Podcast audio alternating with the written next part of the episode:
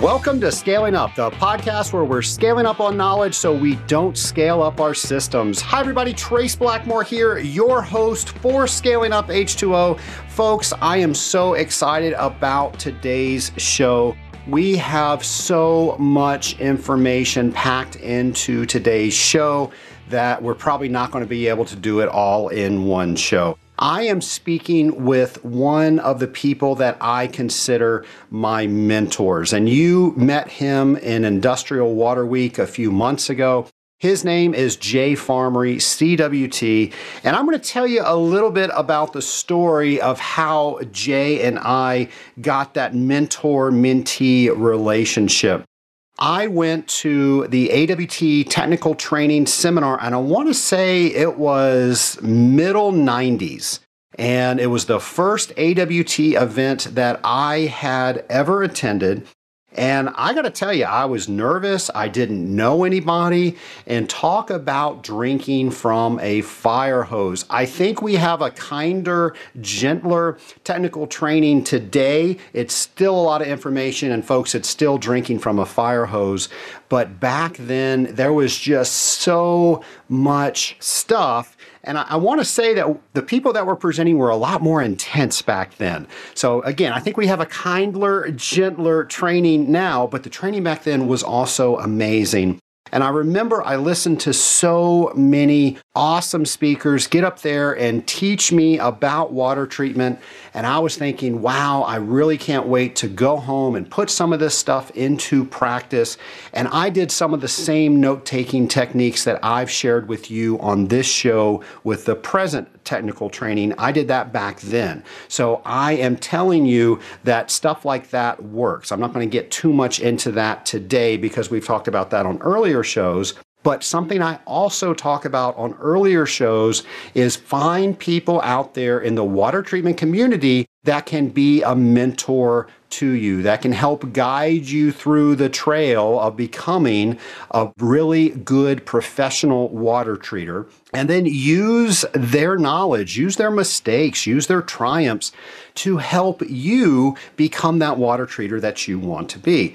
So I remember I had asked a question and one of the attendees answered it in such a way that didn't make me feel so smart right then I should have had every inclination to just shut down and and not advance myself in approaching somebody for as a mentor. Now this was not Jay that did this. This was somebody else and he's no longer one of the the trainers, but he did a great job. He just didn't think that I had a very smart question. With that, I decided with all of that self doubt because of what that speaker said to me, I was still going to introduce myself to the speakers so they at least knew who Trace Blackmore was. And I remember I sat down, I made it a point to sit down next to Jay Farmerie, and then Bruce Ketrick sat right on the other side of me. Folks, that was one of the most intimidating lunches I have ever had. I regard both of those individuals as water treatment Jedi. And they were asking me questions. They were asking the table questions. They did a really good job of keeping dialogue going during lunch.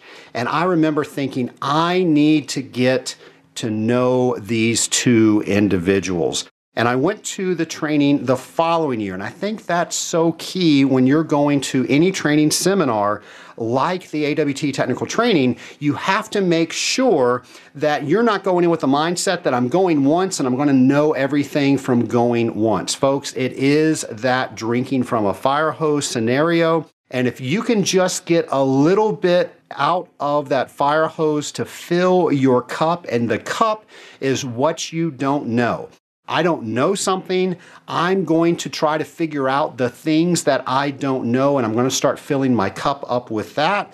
That's why you go multiple times. So I went the next year and I made it a point to approach Jay Farmerie and compliment him that I really thought he was the water treater that I wanted to become.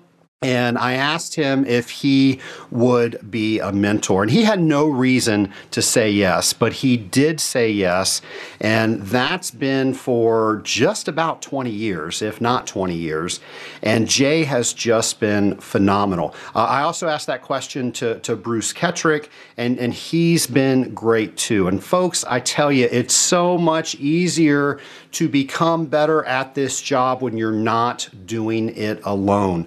So whether you're reaching out to one of your coworkers or maybe your boss or somebody you met at a training seminar, it is so much easier to become a better water treater when you have people helping you out. And Jay has done exactly that for the amount of time that I have known him, he has just been a window of knowledge. He never holds anything back. And if I ask a question, I normally get more information back than I really want, but I learn through the process. I don't know if you've ever asked Jay Farmerie a question but you are not going to get an answer back. You're going to get about 20 questions back. And because of those 20 questions, you're able to learn through the process. And the thing that he does, and I'm going to have to ask him if he knows he does this or not, but he now positions me that I don't ever have to ask him that question again.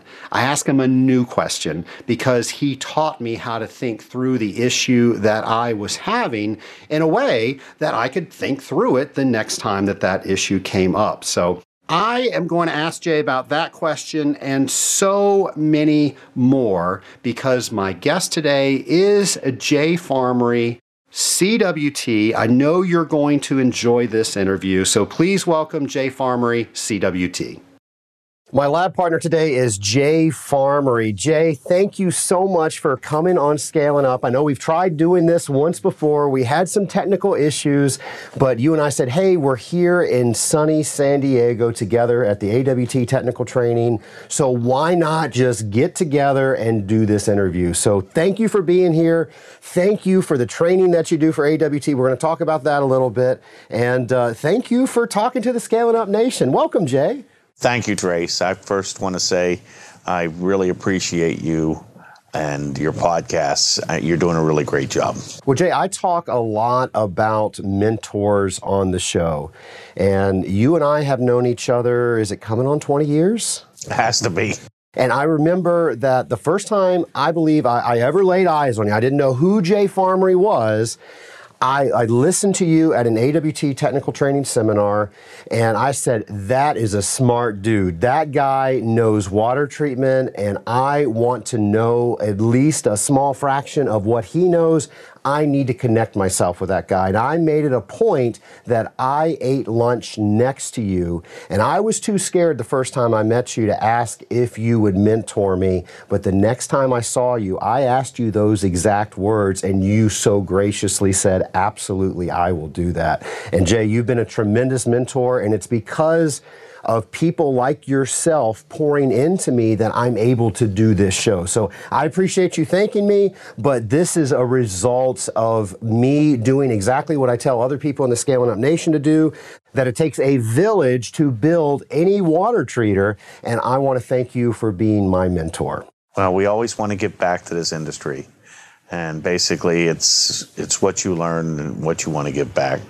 And being a smart dude, as Colin says, sometimes we have to make it up. That's right, and he does that with a with a British accent, so he sounds even smarter when he does that. Colin's supposed to come on the show. He keeps blowing me off, so eventually I think I'll get Colin. To oh, you got definitely get Colin. We live in the same state, but we never see each other. That happens a lot. Fred Potoff used to be on a board of directors at one time, and uh, he always said the only time we ever see which one another, and we're both in Pittsburgh, is when we come out of out of Pittsburgh. Gotcha. Uh, John is the same way. So uh, I guess that's just how it works. We're all so busy doing our jobs. We have to take time out of doing our jobs to come to places like AWT venues, and that's why you and I are able to talk like we are today. Well, Jay, I have known you for years. Uh, again, I consider you my mentor. You've helped me so much, but I know there's some people out there in the Scaling Up Nation that might not have met Jay Farmerie yet. So do you mind telling them a little bit about yourself? Fine, Trace. Uh, basically, I'm executive consultant for Cyrus Rice Water Consultants. and I'm also the technical director and vice president of operations for GLA Water Consultants. GLA Water Consultants is another water treatment company just like everybody else. And uh, Cyrus Rice is just strictly a consulting firm. Uh, we provide consulting to the end users and to other AWT members and quite a few things across the nation, across the world. Uh, I've been to a lot of different places and do a lot of different things in refineries, steel mills, you name it. I've seen just about seen a lot.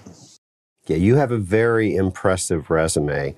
Nation, I'm sure you know this. I'm sure I've said it on the phone before, but when I don't know the answer, Jay is one of the people that I call. And Jay, you have a knack that you never give a direct answer. You ask 40 more questions on top of my one question.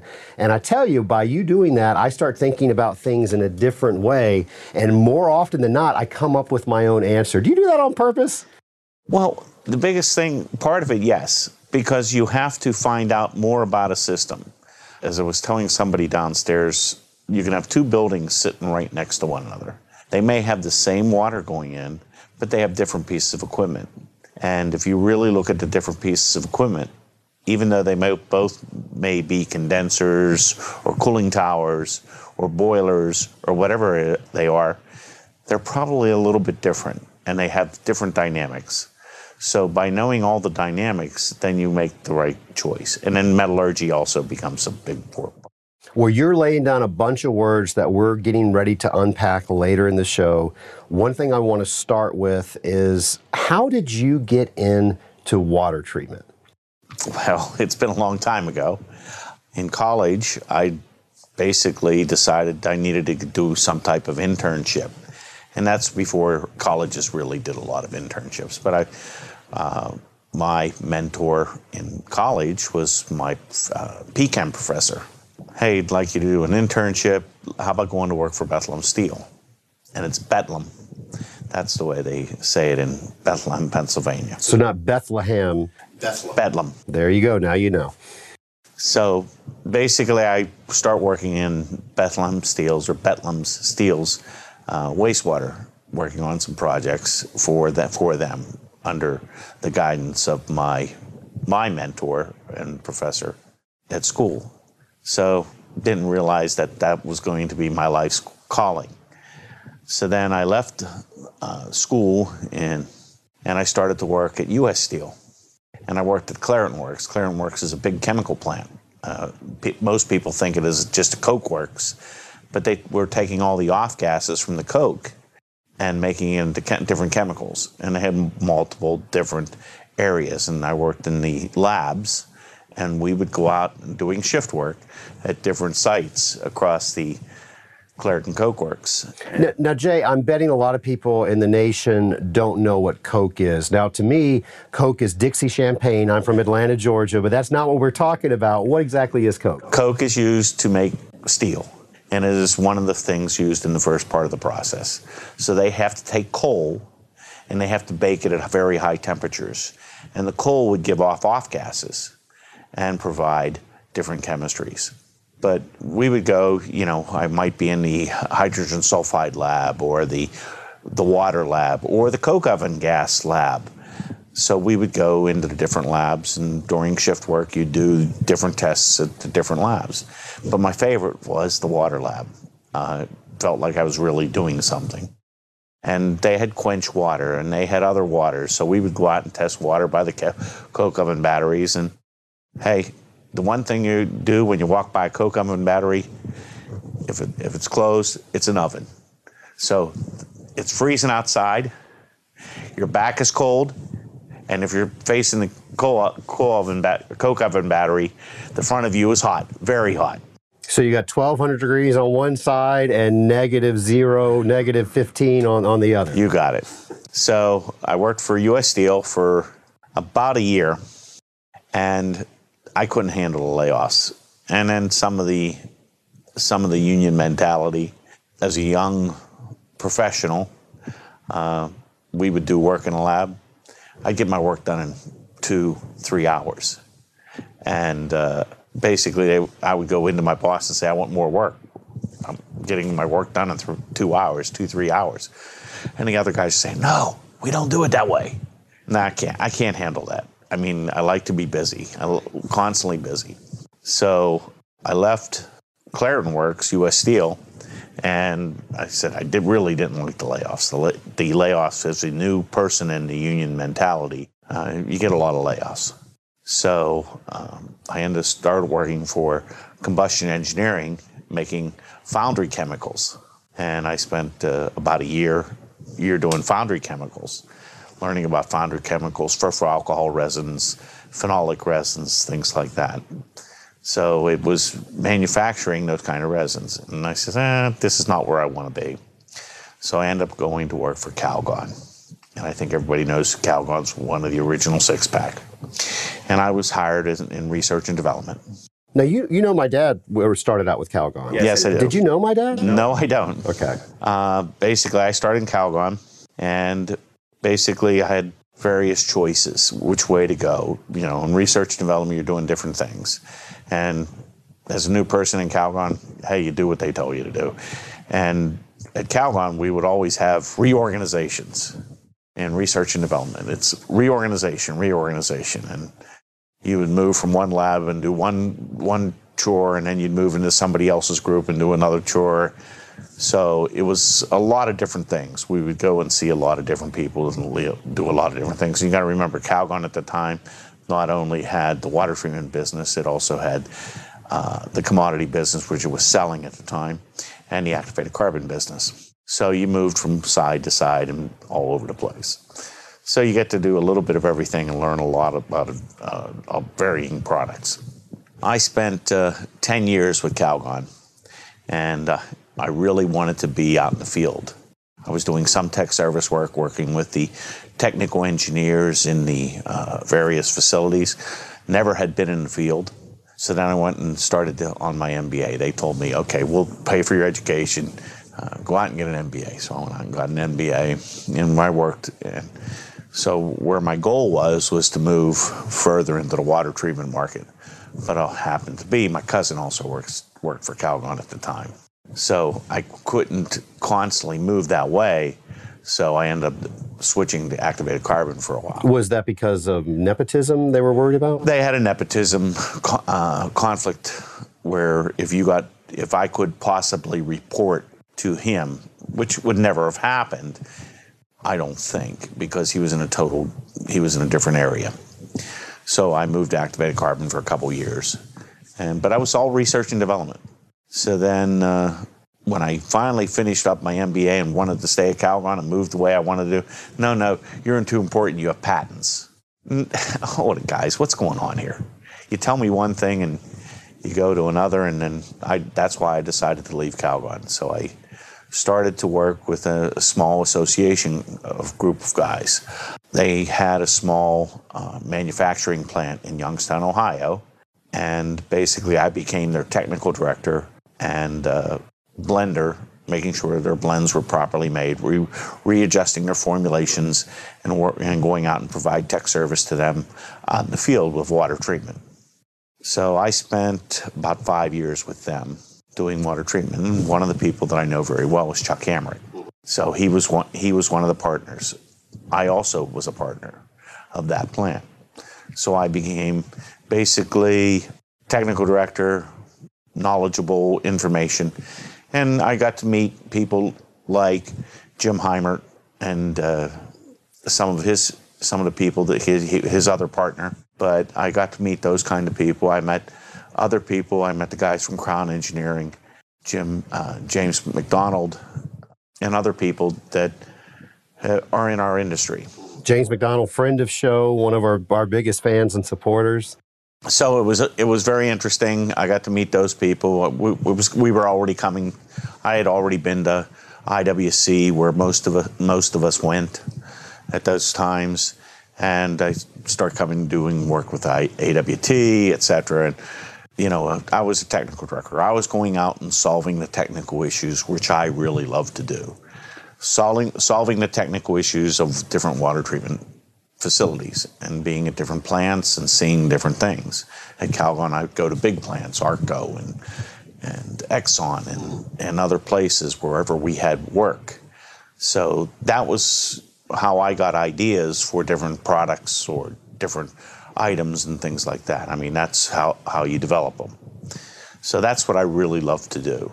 I mean, the tech service, the consulting, the helping, the engineering, things like that. Well, when you have five partners, you all sometimes don't want to go in the same direction. Right. How do you deal with that? That was very difficult. And that's why I decided in 92 to leave and start my own business. And at that time, I started GLA Water Consultants. Now, you got to remember, I never sold a thing in my life. you were a technical guy. I was a technical guy. I was total research and developments, total solving of problems. But I didn't know one iota of how to go out and sell, cold call, or anything else. So I started a business from nothing. walked out, just went out and started a business from nothing with no help, no anything, no extra accounts, not knowing how to go in to accounts and sell myself. Just go in and expound technical knowledge.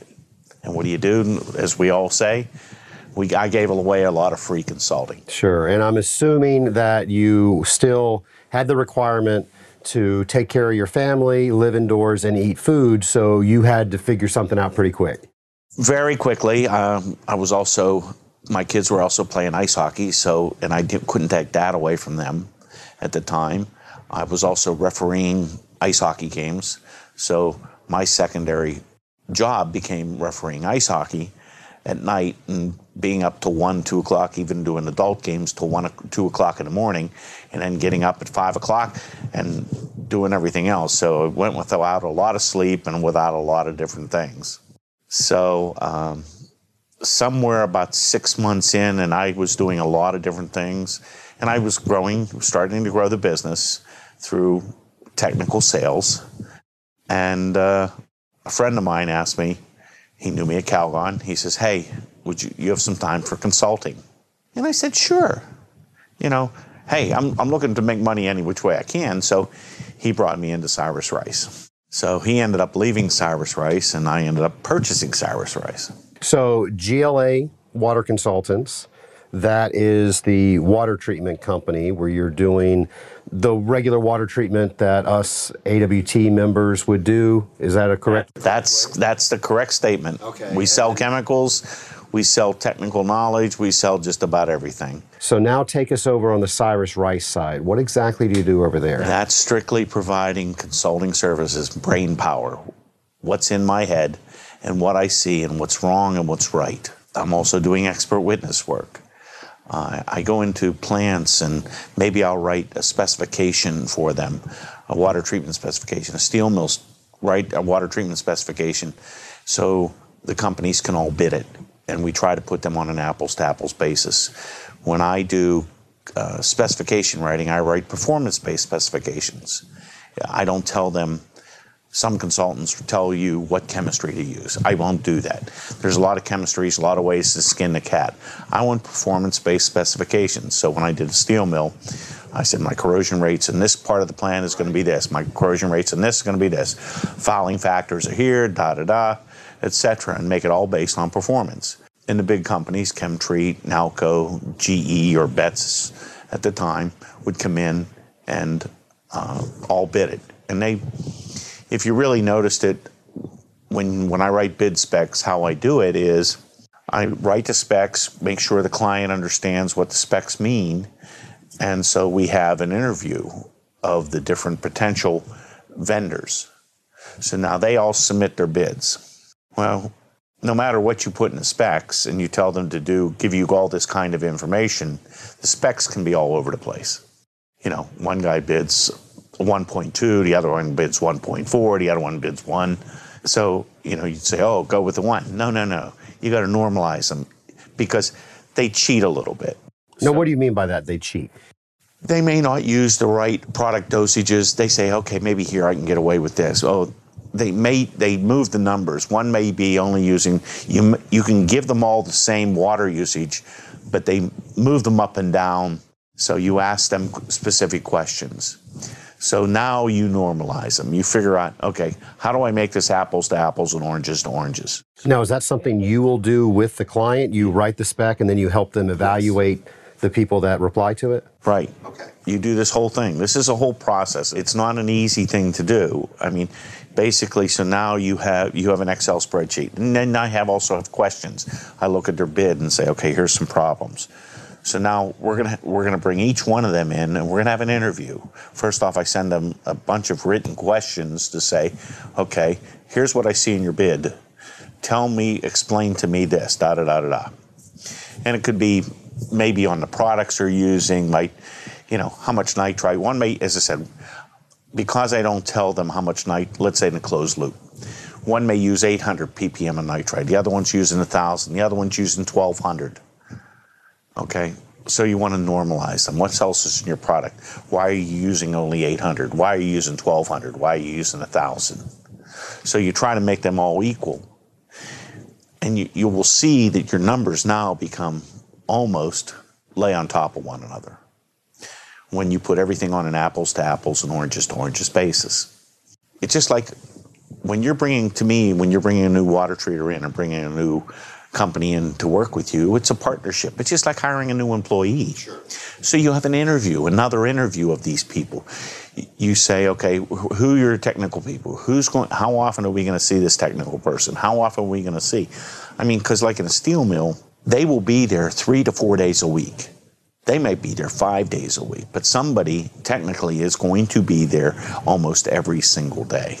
So these million dollar jobs, somebody's there all the time. You're, they're spending time in the wastewater plant. They might be spending something at the casting, the rolling mill, et cetera, et cetera. So you have to make sure, okay, who's going to be here? Is it going to be the technician, the intern, or somebody technical that can help solve his problems? Who's going to be the service person? How often are we going to see the technical person? So we do this with the client involved and I'm asking the questions. I'm, and they'll t- give me questions they want to know too.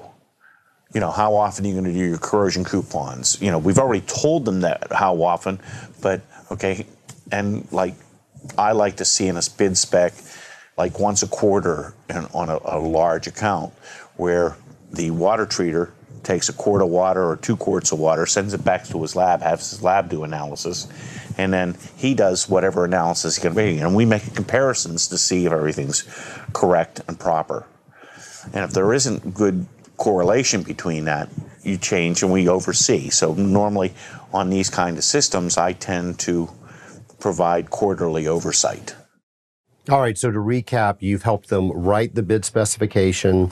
You've helped them quantify everybody that's replied to that bid specification. And now you help them select the right person that that you feel that they feel will work and meet that bid specification based on an apples to apples comparison because now you've normalized everything and now you're actually working into the contract and you're providing an expert set of eyes on everything that that company is bringing to fulfill that bid specification and saying all right we need to see more of this. You're doing a great job here. Jay is that pretty much did i get that right yeah, you've hit the, what it is. Is you're I can be your either your best friend or your worst nightmare, because if you're not doing your job, that's a problem. But I don't really select who's getting picked. Everybody thinks I do. No, what it is is because we're doing interviews and we've had a pre-interview before the bid. Can you do the job? Do you have the resources to do that job? I mean, all the big companies have insurance, but we also have some small companies that have bid. Do they have the resources? We're trying to make sure they have the resources to do the job. So by getting them together, the company may have six or seven people that are sitting in on this meeting. So they're hearing, and this is an interview, just like you would for a job. Anybody wants a job, they're going to have an interview. And we're going to put them under pressure you say this in your bid spec and, they, and you put them under pressure. And what happens is the people understand who is going to be their best partner in making money for their company. So it provides a very good documentation for the client to choose a partner to be part of his life. I got to tell you, Jay, that sounds amazing. Companies that we work with, we've never encountered that. We will be asked to bid on something, and nine times out of 10, if not 10 times out of 10, it always goes to low price. And I always feel like I am wasting my time because you taught me very well. My dad taught me very well that if you're going to do water treatment, you're going to do it right. And there's so many other companies that are just going to throw a number at that. And normally it's a lower number, and it comes in so many times lower than what I could do it for. I can't even pay a guy to drive out there sometimes for the numbers that I see on bid specifications. We just say, you know what, we're just not going to do bid work. When it gets messed up, that's when they're going to call us and we'll fix the problem. Should I be thinking differently? No, I think you've hit the nail right on the head because um, one of the things is there is a local company in Pittsburgh that asked us to do, do exactly that, write a bid spec. We wrote a bid spec. The first time we saw somebody bid it, they came in at such a low number, it was 90 some buildings for a school district, and uh, they bid such a low number, said they can't do it. They can't do it. They figured they, well, we got, we had the low bid. Well, they gave them the chance and they found out they couldn't do the job. So, I mean, that happens a lot. But it's when, when you do a bid, bid or bid spec like we do it and equalize it, what happens is all of them say lowest and most responsible bidder. It comes down to that most responsible. They have that option to move to a bidder that's more technically responsible for what's going to happen because we're dealing with pieces of equipment and most of these plants half a million dollars you know a set of new coils. Might be 40,000 to to purchase the coils and another 20,000 to install you know depending on where where the coils are. How about a new boiler? What's going on? You know you're dealing with very expensive pieces of equipment. I mean a boiler in a uh, one of our sugar plants that we basically they're re- retubing. They're spending 1.2 million dollars to retube. And that boiler's down, so right now they're not producing from that. Right, they're not producing from that, and just, that's the biggest thing with a lot of the plants we deal with. Most of the food plants, things like that, they generate their own electricity. So they got their steam boilers. They're either doing uh, steam conversion with turbines, or they're having gas-fired turbines and making steam as a byproduct Orange juice plants do that a lot. You know, we've got different manufacturers that do these kind of things. So it's it's seeing all this and trying to help the client to make money. I mean, that's what it is, and trying to save him money too. I mean, my biggest thing is for end users bidding it the way or setting it up the way we we have it set up to do. That provides them a real return on their investment because they may be paying me to do certain things but what it is is they end up winning in the long haul. Gotcha. Well, Jay, you've seen a lot more bid specifications than most people. How often do you see a requirement for a certified water technologist? Well, I start putting it into all the bid specs that I write. And People would ask me about it. And I says, basically, we're trying to find qualified people. And I put it in a lot of bid specifications to get people. And I've seen it more and more. People copy my bid specs. They put them in some somebody else's. So it has been copied quite a bit. So we're starting to see it more and more in specifications. Well, I'm going to play devil's advocate here. So there's a listener, they're driving down the road right now. They don't see any need to get their certified water technologist designation, and they're thinking, oh, well, they're just trying to close the bid so only their friends or people they know or they can bid on it. What do you say to that? Well, first off, if I write a bid spec, I will not bid it. I'm Sorry, I won't do it. Not, I will not let GLA do it either. Uh, I think that's unethical. Uh, I stand by my ethics and the certified water technologists of having good ethics. That's really how I want to be. And the day I stop doing that, it's another problem.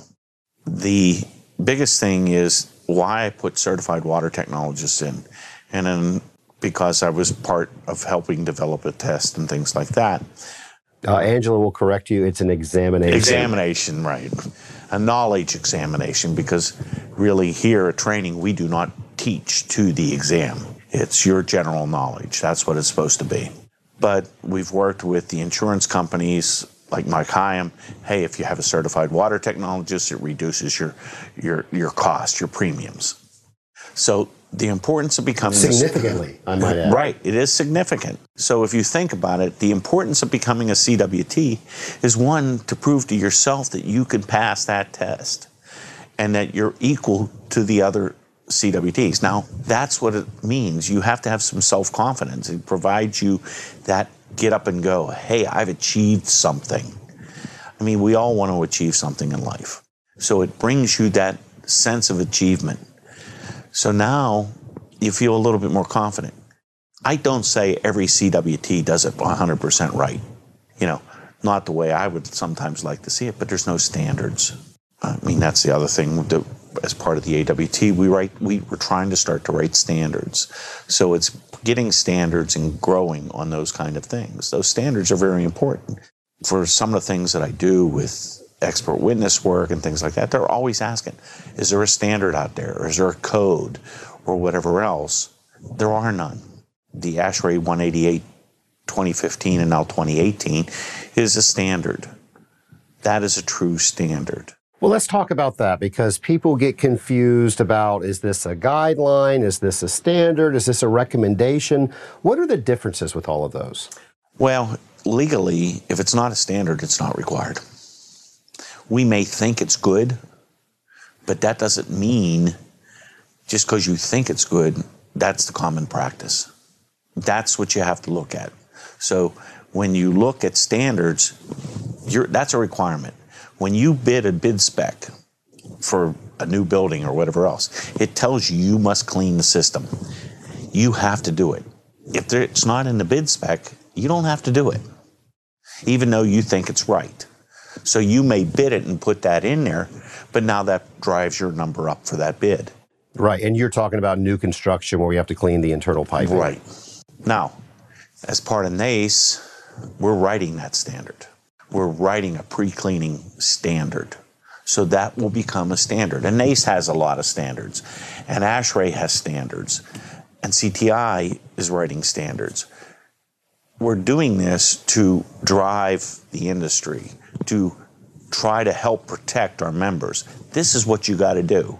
The thing is, if it's in that bid spec and you don't do it, then what happens is now you're in violation.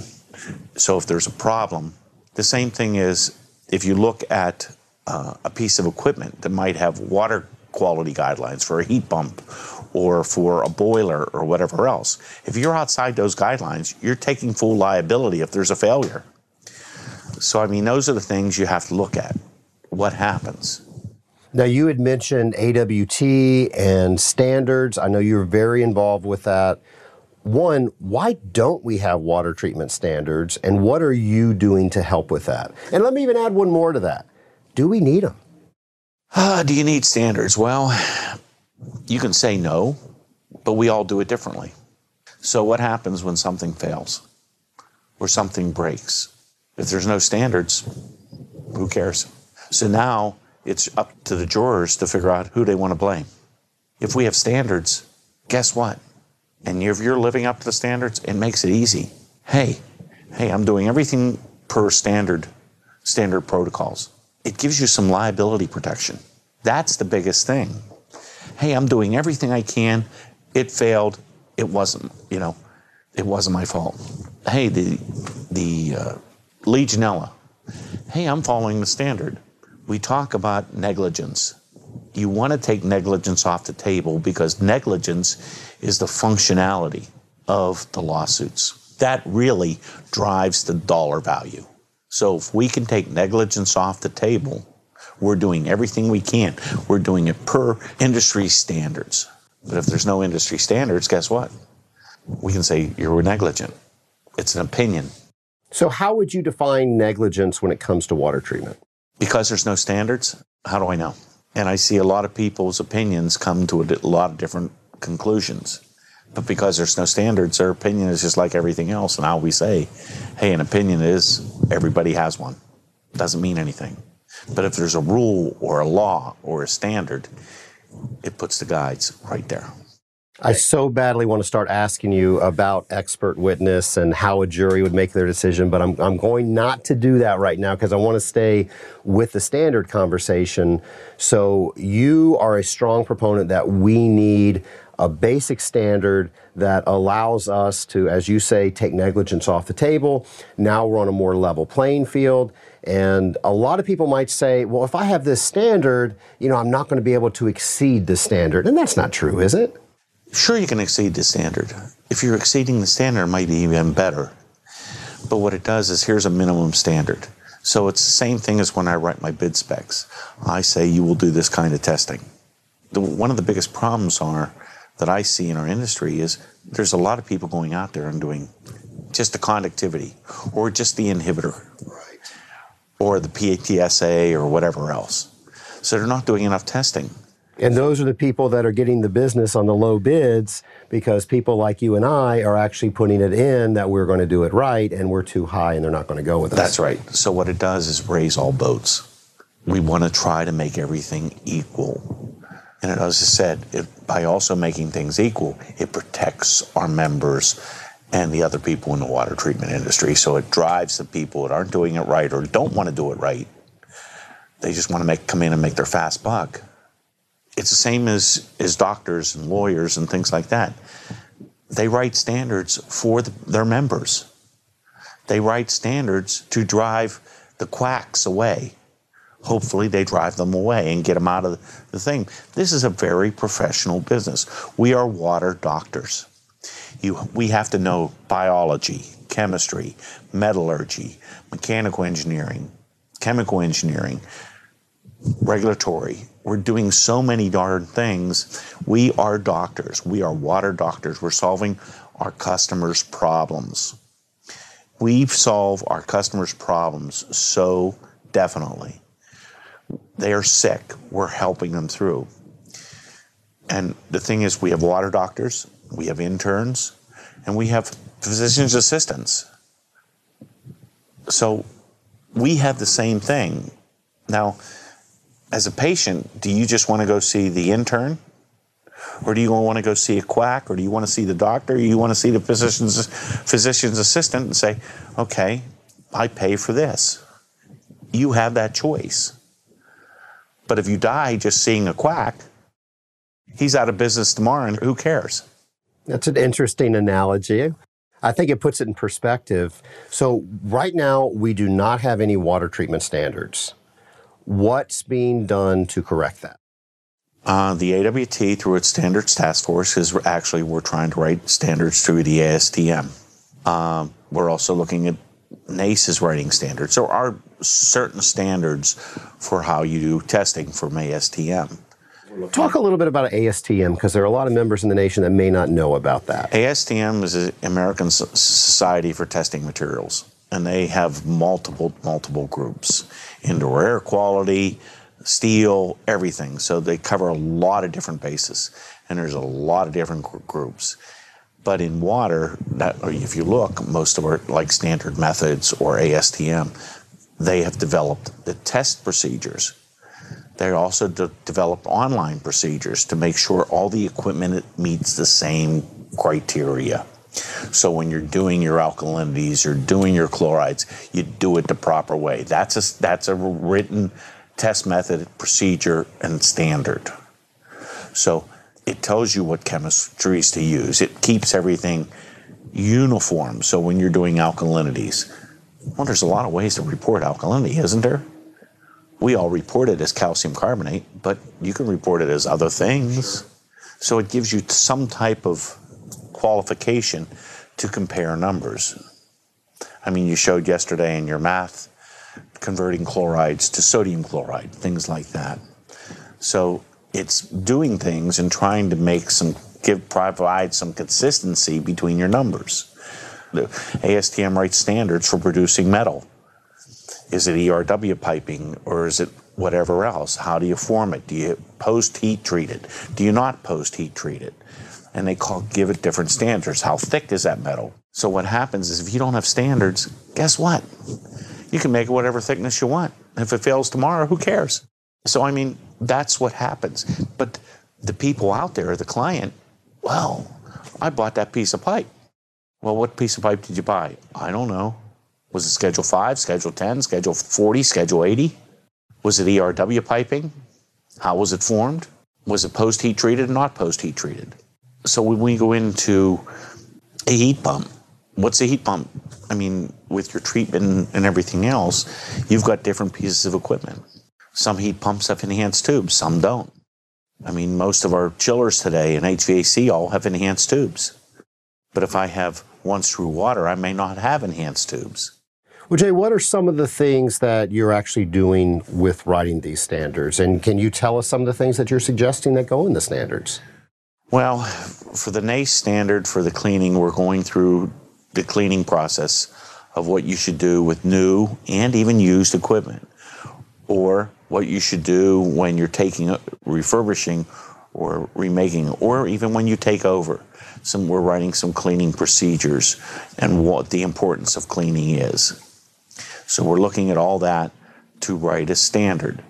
Uh, the other thing is monitoring standards. We're looking at monitoring standards for cooling water. What testing should you do corrosion, besides just corrosion coupons? I mean, some people don't do corrosion coupons at all. What kind of biology testing? What kind of microbiological testing? You know, what's even for taking of Legionella samples? What's the standard for taking a Legionella sample properly? what's really representative of taking that? Do you take a first draw sample? Do you take a flush sample? Where do you take your samples? Do you take the aerator off? Do you not take the aerator off? So you're even looking at those kind of things to say, let's write a standard. So everybody's doing it the same.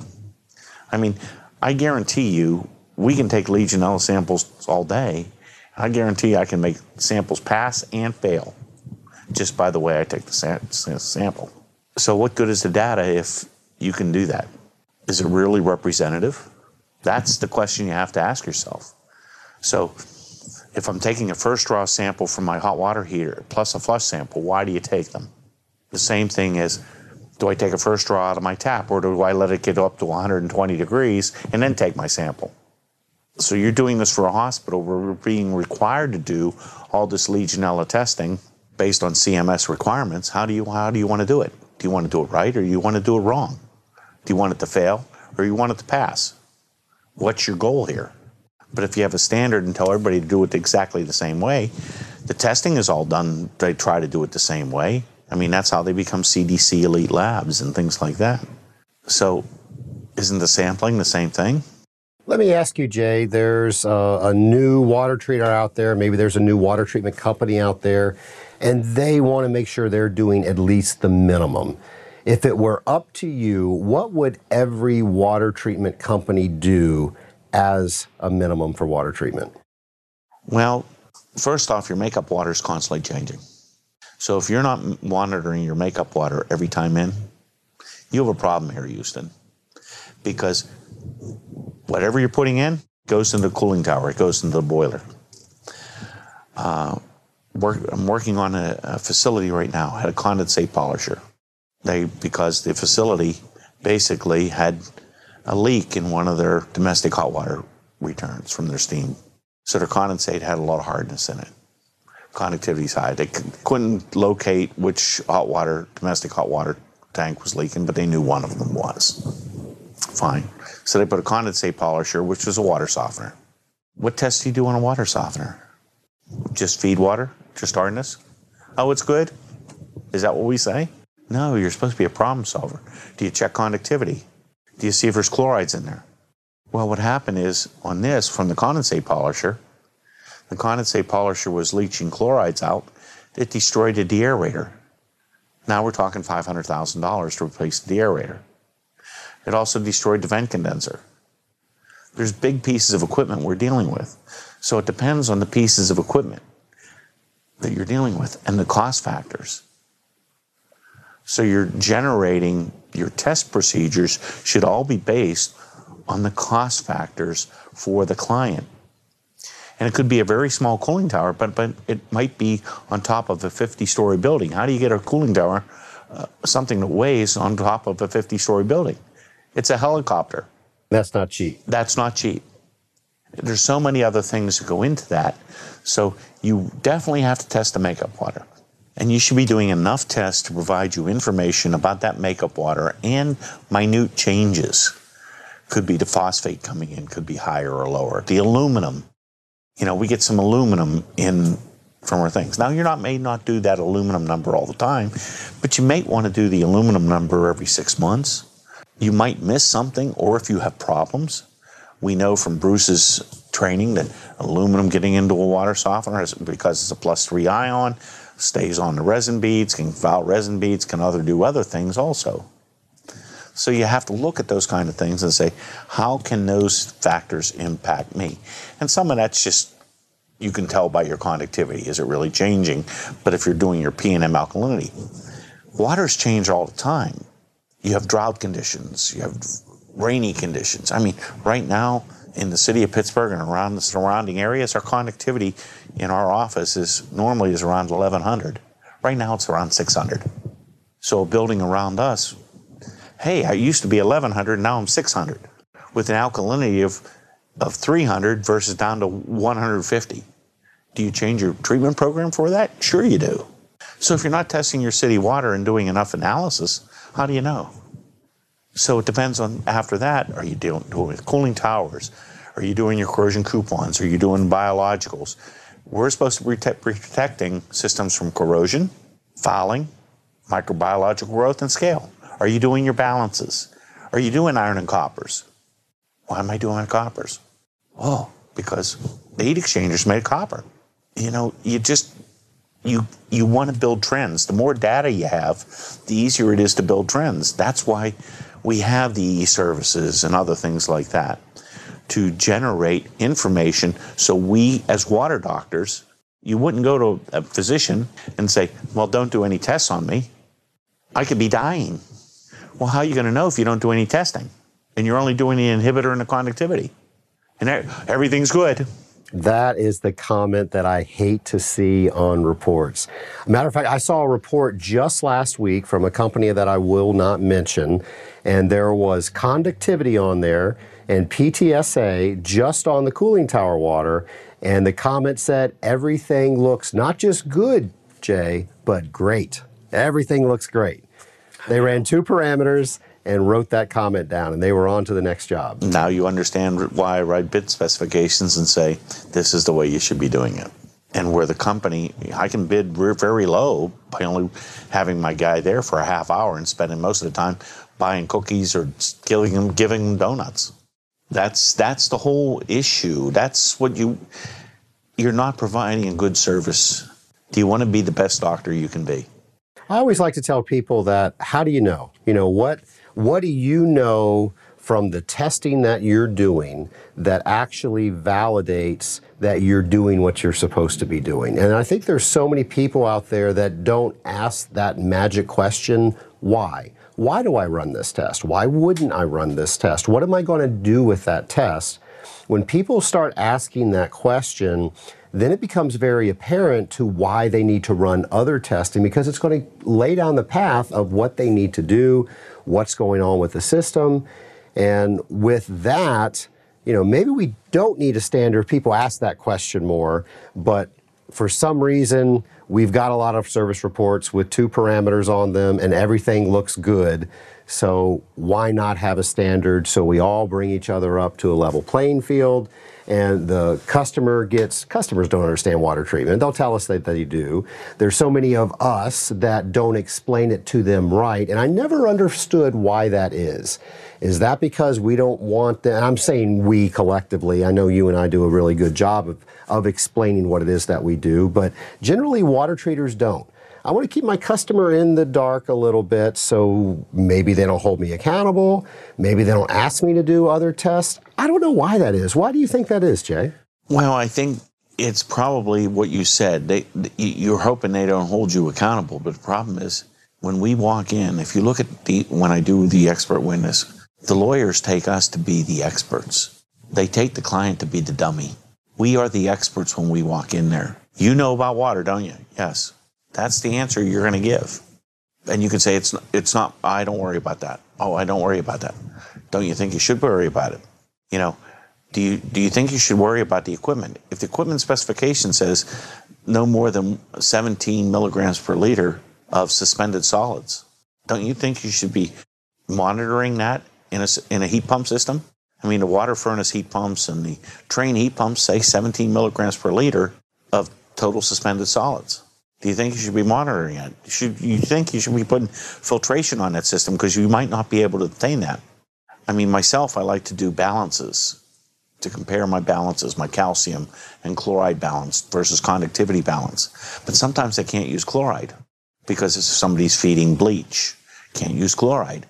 Or if I'm feeding one of the other oxidizing biocides. Or if I'm near the ocean, if my cooling tower is near the ocean, it's going to pull off drift from the ocean itself, which has high chlorides. So now I might have to run silica, or I might have to run other balances. So you have to look at that. Also, silica may not work. Hey, a dust storm. You have to think and you have to run multiple balances and see where the number is. You can't just use conductivity because guess what? What also drives conductivity? Oh, that drift bringing in silica. That drives it in. Chlorides. Oh, that also drives up the conductivity. So you can't just use conductivity. You have to use a lot of different things. So the more bullets you have in your belt or the more testing you do, it provides you information to provide solutions to your client. And the whole biggest thing of this whole industry is we are water doctors, as I said. Isn't it great when you predict what's going to happen before it happens? Doesn't the client look at you a little bit differently? That you've told them what was going to happen and it happened? Hey, you got this boiler feed water tank that's running at 50 degrees. You're going to pit up all this metal if you keep doing that, and then they open it up and that happened. Hey, you're a magician. No, it's not. That's just how things work. It's testing. You've done enough testing to predict what's going to happen. He may decide not to do what you want him to do, do what you need to do. Then you need to raise the water temperature of your feed water tank. Hey, you know, that's going to cost me X amount of dollars to do. He makes that thing, but what happens is you just look like a genius. And Jay, if there is one thing that you have drilled into me for the last 20 years, it's when you have that conversation with that client write it down. If it didn't get written down, you always told me it did not happen. I said that to a lawyer the other day. He says, uh, Can you tell me something? And I said, Well, if it wasn't written down, it wasn't done. But the thing is, that's that sometimes is is to me one of your biggest protecting statements. Are you, you know, when I see on a uh, water treatment report feed water temperatures or other things, it provides more information to solve problems.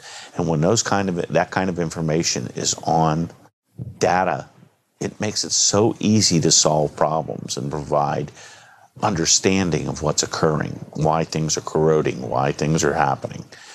And that's why doing so much testing is so very important. I mean, yes, can you overtest? I'm sure you can. I mean, we don't want our doctors overtesting, but why do they, why do they test? Why do our doctors send us for more tests than maybe what they should? For liability. Because if you get sick and die, your family is going to sue that doctor. What do you think? What are we? Are we any different? We're going to get sued if we're not, if we're doing enough testing, then we can predict what happens and we can stop what's going to happen. We can probably help solve that patient. Jay, let me ask, when can the Scaling Up Nation anticipate to see these standards coming out that you're talking about? Give me more time in a day.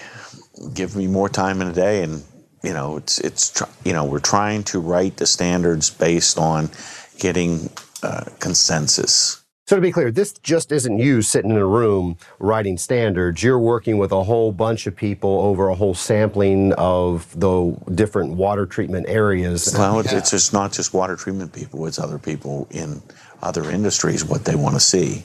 Uh, in ASTM D1903, we have multiple people sitting on that committee, and we look at different things to say, okay, how we're going to write this, and they provide input and looking at peer review.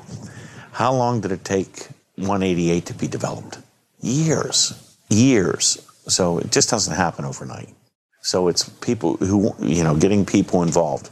It's like anything else, even in the AWT, getting volunteers to do, do it. And then remember, volunteering, you, you're not getting paid to do it. Well, Jay, I've got so many questions to ask you. I'm going to ask that you come back next week and we pick up to what I've been dying to ask you about, where we take all the information that we've been talking about this week, you reviewing customer service reports and finding out was somebody negligent? And now you're acting as an expert in that area and you're either for or against somebody and you're talking to a jury because this has now gone to court. So if you don't mind, I'd love to have you back next week and talk about that. That sounds good. All right, Jay, thank you so much for coming on and we will see you next week. Okay, Trace. Nation, I told you Jay Farmerie is just a wealth of information. So much so we couldn't finish today's episode. We're going to go ahead and stack it into next week. So when we come back, we're going to talk about what it's like for Jay to be an expert witness with water treatment. Now, today's episode, I hope you're thinking if we had a standard out there, that would not only make my job easier because I knew what I was working to it allows us to better educate our customer in what they should expect in water treatment. Now, Jay doesn't get paid a cent for all of the work that he does on those committees, and neither does anybody else who works on those committees. They see a need for something and then they give their time to benefit the industry, to make the entire industry better. So, for all those out there that are working on these committees, thank you for doing that because, as we all know, a rising tide definitely raises all boats, and we appreciate your work for that. Well, next week, folks, we're going to come back with Jay Farmerie and we're going to learn about what we should be doing today. Of course, there's no court that we're talking about at all. There's no issues with customers. Nobody's complained about anything, and we definitely don't have a lawsuit against our companies. But how would we work differently today if we were able to take a glimpse out of what somebody like Jay does in the courtroom? and now we can get things in order so maybe they'll never get that far. Folks, I can't wait to come at you next week on Scaling Up H2O.